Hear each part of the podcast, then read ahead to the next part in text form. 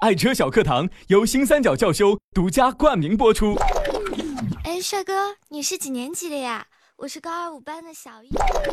当我第一次见到你，就一发不可收拾的爱上了你。当我拥有了你，我就想好好保护你啊，我的爱车。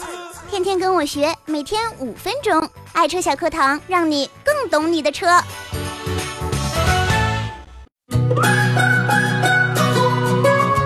仙儿哥，赶紧找个车位停下来！九四幺晚班车马上就要开始了，我还要发微信和小鱼姐姐互动呢。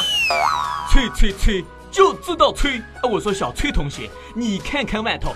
放眼望去，哎，哪里可以停车？哎，你你你告诉我。哎，你看那边，哎，就是那个高楼下面。哎，快快快快快！哎，你哪个眼睛看到那个是停车位的啦？哎呦，没关系的啦，停完晚班车我们就开走。快快快快快！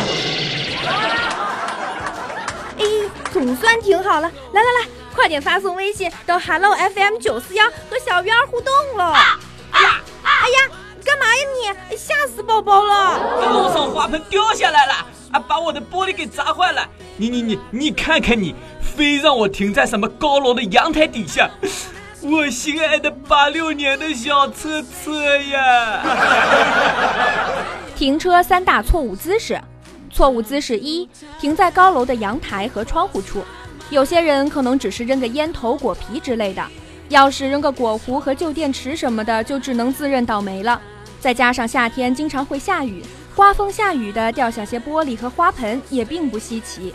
错误姿势二：停车不回正方向，这个动作危害较大，尤其是对轮胎和转向系统。错误姿势三：停车停上马路牙子。一，这会加大对轮胎的磨损，造成胎壁受伤；二，缩短避震器的寿命。三、造成托底，损坏油底壳和悬挂结构；四、损害转向机和转向动力系统。